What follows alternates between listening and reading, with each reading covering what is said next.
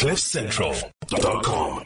Mm-hmm. It is time for Markets Mondays, and we want you to um, join us as we get into what's happening in the world's markets. It's also a very useful time for us to just catch up on the um, the, the basic economics of what's going where and who and up and down and left and right, and uh, whether you're a new trader, as many of us are, or you are looking for a safe place to start as an experienced trader, perhaps you are looking for low spreads, multi assets, high tech stuff well, markets.com will suit you perfectly no matter what you're looking for. And a special offer to our fans, you can follow the link on cliffcentral.com or register with markets.com yourself. But if you follow our link, it's easy because then you don't have to put in any details. So just go to cliffcentral.com straight after this and sign up by following the link that we've posted on the page. Very, very easy. And we will get you a 30% bonus if you are a new subscriber today. So here, go and join markets.com. And uh, who knows, you might just find it's exactly what you've been looking for. Um, you know, exactly the platform that you needed to do this. So the silly season is upon us, and there are lots of people who are thinking about you know, what's going to happen with the markets at the end of the year, because there are some quite dramatic movements at this time of year, but you don't want to be left out on the wrong side of a trade. So today we're joined by Simon Brown, who will be telling us what to look out for and what to prepare for during these months of the year. Simon is a partner with markets.com. He's also a trader, investor, and market teacher with decades of market experience. Simon, it's great to have you on. How are you? Uh, Gareth, um, I'm always good. Great to be back. Yeah, good to see you. Last time people really enjoyed your update and, and kind of a lot of it had to do with stuff which is, you know, introductory to those of us who are new to, to markets or to trading. But I think there are more and more people now who are trying to get into the specifics and we can get a little bit more into the detail uh, this week. But let's just talk about the drivers that are impacting. I've just been in Turkey. They've got huge inflation going on there at the moment. And I thought one of the things I'd like you to help me understand is why. Um, I saw lots of economic activity in Turkey, but I must be honest with you, I, I don't understand why their inflation is unofficially north of like 150, 200%. What's actually going on there? Yeah, so uh, you're spot on that that f- from an economic activity, Turkey is absolutely happening. Mm. Um, and truthfully, inflation has been rising the world over. I mean, most developed economies uh, have had inflation this year at, at 40 year highs. So, you know, the highest we've seen since the early to, to, to, to mid 80s. Mm. But Turkey's got a, one weird thing which has really hurt them, and that's their president. And he's sort of refused to allow the central bank their independence. Now, we've got our Reserve Bank. We have the Monetary Policy Committee meeting uh, every two months. They raise rates. Nobody likes the interest rates going higher. Um, and, and, truthfully, across the board, we would rather not that not happen. Mm. But of course, the, the point around raising rates is to fight inflation. And quite simply, if you push interest rates up, most of us have got some debt, uh, whether it be a home, a car, a credit card, or something like that, makes our debt cost more means we've got less money in our pocket, means we've got less money to spend, and that then starts to pull inflation down because it simply reduces demand because people are a little bit poorer. And that's economics 101. We're seeing it across Western Europe, we're seeing it in mm. North America, we're seeing it locally in South Africa, Australia, the world over, with one exception, and that exception is Turkey. And what they've done there is the president is essentially every time a finance, a, a central banker does the right thing, raise rates, he fires them. And he's been lowering rates in the, in, in the face of, of rising inflation. Mm. And what that does is it puts more money into the economy, which creates demand. And that then is the higher inflation. So at the right. core of it, it's that lack of central bank independence. It is so critically important. We've seen it in the UK in the last two weeks. All the troubles with Liz Truss and, and Kwasi Kwarteng and everything like that but at the point when it was all going pear-shaped, the Bank of England had its independence. It could do what it needed to do to protect interest rates, to protect the currency, and that's so hugely important. In Turkey, uh, Erdogan just basically hasn't allowed that independence, and unfortunately, uh, citizens are paying the price. Yeah, I'm I'm really pleased that you explained that because it was confusing to me, and I, I, you know I heard lots of muttering and mumbling from ordinary citizens on the street and people who were trying to to do business in Turkey. Uh, I wasn't sure how and why it was all going on. So let's just get to the equities because that's why a lot of people want the updates on a Monday. So Apple has apparently been releasing some interesting new products. Um, so I'm yeah. interested in how their share is performing, and also what's happening with Meta and Facebook because. Um, apparently they've been taking a bit of a pounding. Simon? Oh, got a bit of a delay going on there. I think Simon might be experiencing some load shedding. Let me just see if we can get him back on.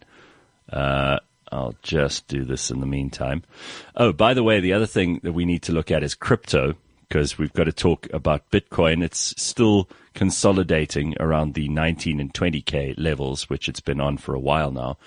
And uh, we want to talk a little bit about South Africa and what's going on here in our equities market. So we're going to get onto all of that with Simon in just a moment. Just so that you know, oh, there he is. Simon, sorry, we lost you. I thought you'd maybe been load shed. Uh, I think you're on mute. Just unmute yourself there. Unmute. Uh, microphone. There we go. Ah, I'm back. There we go. All right. So I was asking just a moment ago, and there's quite a lot now that, that's on the table. Let's talk about Apple. Let's also talk about uh, Meta and Facebook because those are the shares that everyone's looking at. Um, is tech still suffering because it hasn't been doing great this year?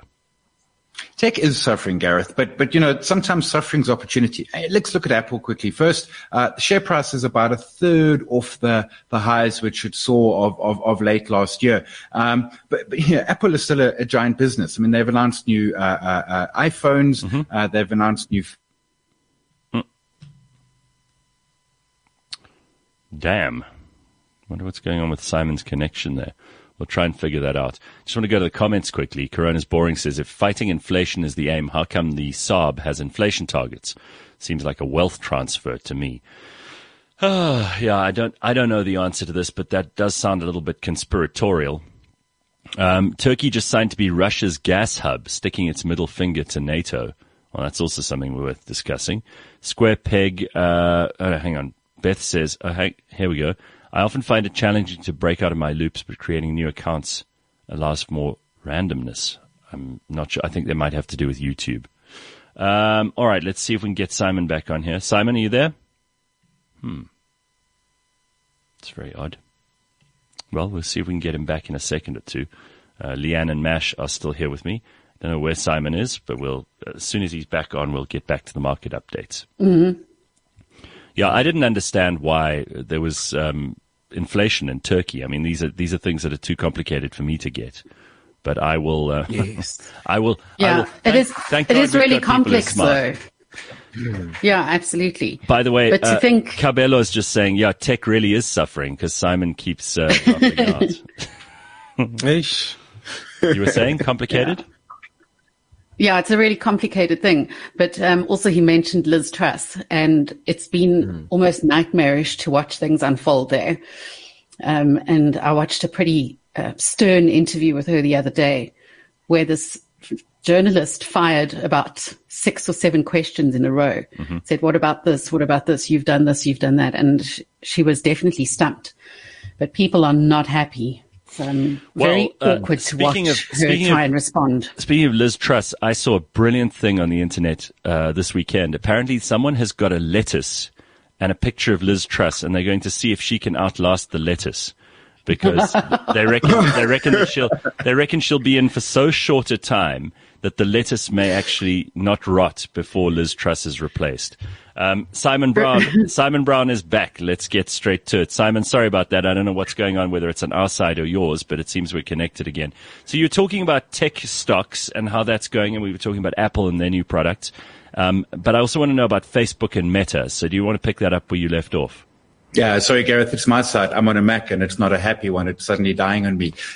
They've come in pressure and, and you're seeing it. Uh, you know, Meta has, has, you know, they're spending literally 15 billion on the metaverse. Uh, changes to Apple's privacy settings has suddenly meant that it's harder for, for them to target adverts on Facebook. But these stocks are cheap. Meta's lost two thirds of its value over the last year. And let's be clear, they've still got 3 billion daily, uh, monthly active users. And a lot of what it is is folks saying, okay, prices come down. Meta might not make as much money as did in the past, but at current prices, around $120 for the share, it's looking attractive. Mm-hmm. The same with Apple. I mean, Apple's still selling, uh, you know, a couple of uh, tens of millions of, of iPhones, new ones, the 14, the 13, the 12, in fact, all the way back to the 11. Uh, and they make a little less profit when they sell internationally because of the stronger dollar. But again, that's the stock that's off a third of its value. These sell-offs are scary if you hold the stock because you're losing money. Oh, wow. They're scary if you're watching it because you wonder what the heck's happening.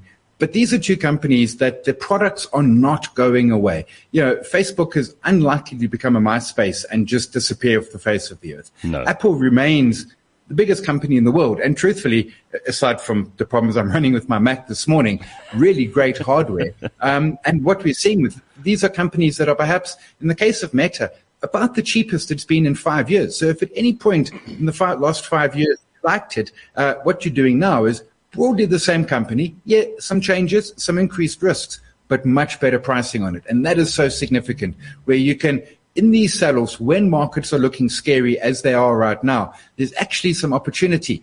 It takes some courage and it'll take some time, but there certainly is opportunity. And, and big tech is not going away. Simon, I, I heard also that um, Meta have been laying off a few um, extra staff, and, and I know that this is something that hasn't ever happened in tech. I mean, pretty much since the the boom where they all came into into being, they've just been hiring more and more people. They've been growing and growing and growing, and at extraordinary and alarming rates. And for the first time, Silicon Valley is not hiring the same kind of uh, the, the same volume of people at the same rate, and obviously at the same salaries that they might have hired them before. So there's a lot going on there. But I do want to turn our attention quickly to commodities. Obviously, commodities uh, big on, on the table at the moment is gold, uh, because people use gold as the ultimate security. Um, if everything else is falling apart, then they say, well, gold will always retain its value. How do you see gold performing? Where do you see it going towards the end of the year? so I, have never been a fan of gold in, in, my entire trading career. As you mentioned, it, it, stretches back many, many, many years. But I do think that this is perhaps a time for gold. Gold is supposed to do well in times of concern and trouble. And we saw it during the pandemic collapse of, two, of 2020, March, um, but also during times of inflation. And interestingly, when it first, when the inflation first rears its head, gold doesn't perform incredibly well, but then it starts to do better as we move into the inflationary period, which is I would argue what's starting to happen now. Inflation's been around for about a year. We've had rising rates uh, in, in developed markets and emerging markets for around about the last six months. And gold should be moving higher as investors start to look for something that is that are safe. And, and, and why is gold safe? Because there's no worries about, uh, uh, you know, GDP of gold. There's no worries around profit margins or anything. It's just a fairly pretty lump of metal that we use for jewelry or gold bars that you put in the, in, in, in the bank and the like, Krugerrands, etc. And it's supposed to be that, that perfect crisis coin. And it certainly did what it was supposed to do in 2020. Initially, it sold off with everything else, and then it rallied to, to all-time highs. It hasn't had a good, a good couple of decades, but that's because we haven't seen much inflation over the period. So, mm. I, for the first time in my entire career in the stock markets, I'm actually holding gold positions. I don't buy the physical gold. I would go into something such as markets.com and, and pick up exposure that way. I don't need the Krugerrand because then I've got to hide it somewhere. But this is a time when gold should be uh, uh, performing as a as a top asset class, and it, it, it has been holding its own, hmm. but it hasn't yet started moving significantly. And I think that you know, is it going to get back to 2000? Certainly, I think it's it, it should be. And of course, I've been wrong often enough. But gold, I think, is a space where we can get some protection and a little bit of safety going forward. Okay, one of the things I like about markets.com is you can really get exposure to any kind of asset. And there's so many people talking about crypto. We know that cryptocurrencies have not had the greatest ride in the last while. We often speak to Sean Sanders from Revix about this, but mm-hmm. crypto at the moment is just stuck somewhere around the nineteen to twenty thousand dollar level. And I don't know whether you have any particular ideas on what might happen there and whether or not that's likely to go up or down in any significant way as we head towards the end of the year. But how do you feel about crypto generally and Bitcoin in particular? You know, uh, is crypto here to save the monetary world? I don't subscribe to that at all. Is it a risk asset that we can hold and trade? Absolutely it is. And indeed I do. Um, and, and, and particularly Bitcoin, Ethereum. I'm not a, the, the altcoins, they get too complicated for me, but you mentioned, uh, uh, uh Revix. I mean, there are baskets that you can engage with mm. as well if you want that, that diversification. Sure. But you mentioned the price between 19 and 20,000. And that's really interesting because crypto's been holding its own over the last couple of weeks and months while the rest of the world is not. You know, equity markets have come under pressure. Right. Currencies the world over have been all flying to the dollar. We're seeing all currencies, major and minors, uh, experiencing weakness over the last couple of months. And crypto holding that 19 to 20,000, I think is significant. Two months ago, I would have said to you, I thought crypto was going to 15,000 or Bitcoin. And, and that was my, my target. But the fact that it's managing to hold, in essence, if you look at it as a battle between buyers and sellers, I thought the sellers would win and push that price back down. What we're seeing is that the buyers and sellers are, are sort of evenly matched. Hence, we're seeing that price sticking at around the 19 to 20,000. And I think that's a positive sign. Mm. Now, when we start to, to, to, to look into the future, at some point, do we start to see those buyers win and therefore the price move higher? I think that's probably the next big move for Bitcoin. I just don't see it happening anytime soon. I don't see what's going to be that sudden driver which will change circumstances. Uh, a, a, low inflation number out of the US or Europe, uh, a slowing down of raising, uh, rising interest rates again in Europe, the UK, or perhaps the US. But I don't think any of those are happening in the rest of this year. So I think Bitcoin's more going to be a story of 2023 than uh, the rest of this year. Simon, what about South Africa's stock market? We haven't discussed this at all, which is really uh, tells you a, a bit of the story, anyways. That there's been so little happening over there. I know that if if we had to do a daily JSE update, we'd be bored very quickly because there's not a huge amount of movement going on. But how is the, the, the stock market at home doing? I mean, we know we've got the Transnet strike, we've got uh, rate hikes at the moment. The Monetary Policy Committee got together not so long ago. They're having another one now for November coming up. How how do you think South Africa's stock market is doing? And I mean, how much exposure do you want there? Yeah, so that's a great question. I mean, our market, much like global markets, has been under pressure. Uh, we're slightly helped by a weaker rand because, of course, we've got a lot of commodities. So the commodity price might be a little lower, but the weaker currency rand out at 1830 odd this morning. That certainly is helping uh, the market. And of course, those companies that are operating within South Africa they, are struggling. I mean, we're sitting here in you know the biggest city in the in the country, and, and we've got load shedding and water shedding. Uh, neither of those are are, are conducive to to a good business environment. So I do think, along with global markets, I think we're going to be uh, seeing more weakness coming through. Uh, and and you know, I mean, I, I look at markets the world over, and I think they can easily go another eight or ten percent lower in the next month or two, take us into the year end. But the important thing with markets is that ultimately they're looking forward. So they're trying to guess what's going to be happening mm. towards the end of next year. And if we start seeing positive signs there into the future, and the risk is we're not right about the future, of course. If we start seeing positive signs there, I think we'll get some pickup. But you mentioned the Transnet strike, and that's a that's a huge issue. We have seen companies such as Thungela who are exporting coal, mm. uh, Kumba Iron Ore who are exporting iron ore, and they simply can't get their product to market at this point. Now, yeah, a strike that lasts a week or two, it's not good, takes some of the shine off their earnings, but they can manage. Yeah. But if the strike becomes protracted, then it can significantly hurt their earnings. And of course, we're talking about the big miners, but there are other companies out there who are exporting goods.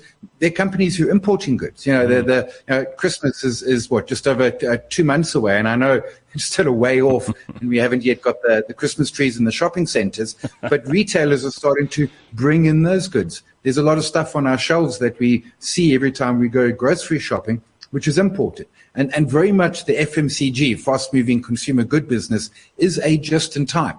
You're not ordering December's goods today if it's mayonnaise. You're ordering next week's goods today. So right. there's risks around suddenly we can't find our favorite, whatever it might be on the shelves. And certainly if, if that strike continues, it's it's going to hurt large swaths of our economy, particularly uh, uh, the, the, mining space, who need the trains to get the goods to harbour, and then, of course, the ports to be working to get it onto ships. Now, in the precious space, gold, PGMs, not a problem because you can put an ounce of platinum in your pocket and that's worth $1,000. Uh, palladium, $2,000. It's those bulk commodities. It's coal, it's iron ore, it's manganese. It's all of those that the problem comes. And then, of course, the fruit exporters down in the Western Cape as well. I love the, that you explained what FMCG, fast moving consumer goods are. You know, you hear people drop these, uh, these abbreviations into conversation and nobody ever explains to you what the hell they're talking about. And you mentioned platinum group metals there as well. But these are things that otherwise we would not know. And then people just nod along and go, yeah, yeah, yeah, as if they know what you're talking about. But yeah, have we, I mean, have we completely recovered even from the supply chain problems of COVID? Because that's another thing that happened that affected the world's economy. And now we've got the Transnet strike. It's only going to uh, make that situation worse. We know that there are still loads and loads of goods being shipped around the world that are very much delayed um, over the last two and a half years, and probably you know will be for some time going forward. We're we're largely through the the, the COVID inspired uh, supply chain problems, and, and we can see that by by I mean the easiest way is to track truck rates in the US. Those rates had absolutely spiked; they'd gone up four or five x. They were back to normal. Uh, uh, container rates the world over were up two or three fold. Those have returned to normal. Uh, wait times at the Los Angeles port, which were at one point in excess of 100 days, are now down to two or three days, again back to normal. So pretty much supply chains are back to normal, and partly okay. because companies are starting to shift from that just-in-time supply chain to just-in-case. In other words, keep more stock. We can hmm. see it by the stock levels that companies the world over are holding they've increased locally and globally. They've got, instead of having a week supply, they're sitting on three, maybe six months supply.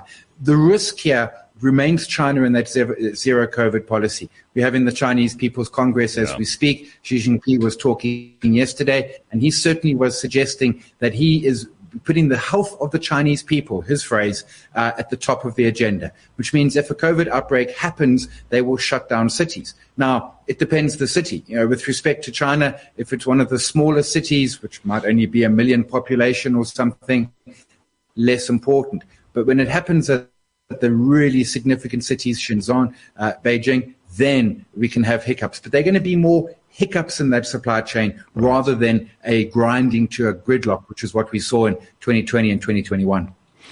I'm afraid we're out of time for this morning, but Simon Brown, always good to have you on, and thank you very much for that uh, helpful information. Always good to hear also what's going in what direction and to get some basic perspective on things like inflation in Turkey, which otherwise I'd have no one to explain to me uh, uh about. Thank you very much. Simon Brown, Markets.com will return with Markets Mondays in another two weeks. And I can promise you we're going to have lots of good stuff there too. If you want to join up, go to markets.com. You can follow the link on cliffcentral.com. Remember when you sign up and uh, you tell them that we sent you, you will get 30% bonus on your deposit, which is an excellent way to start. cliffcentral.com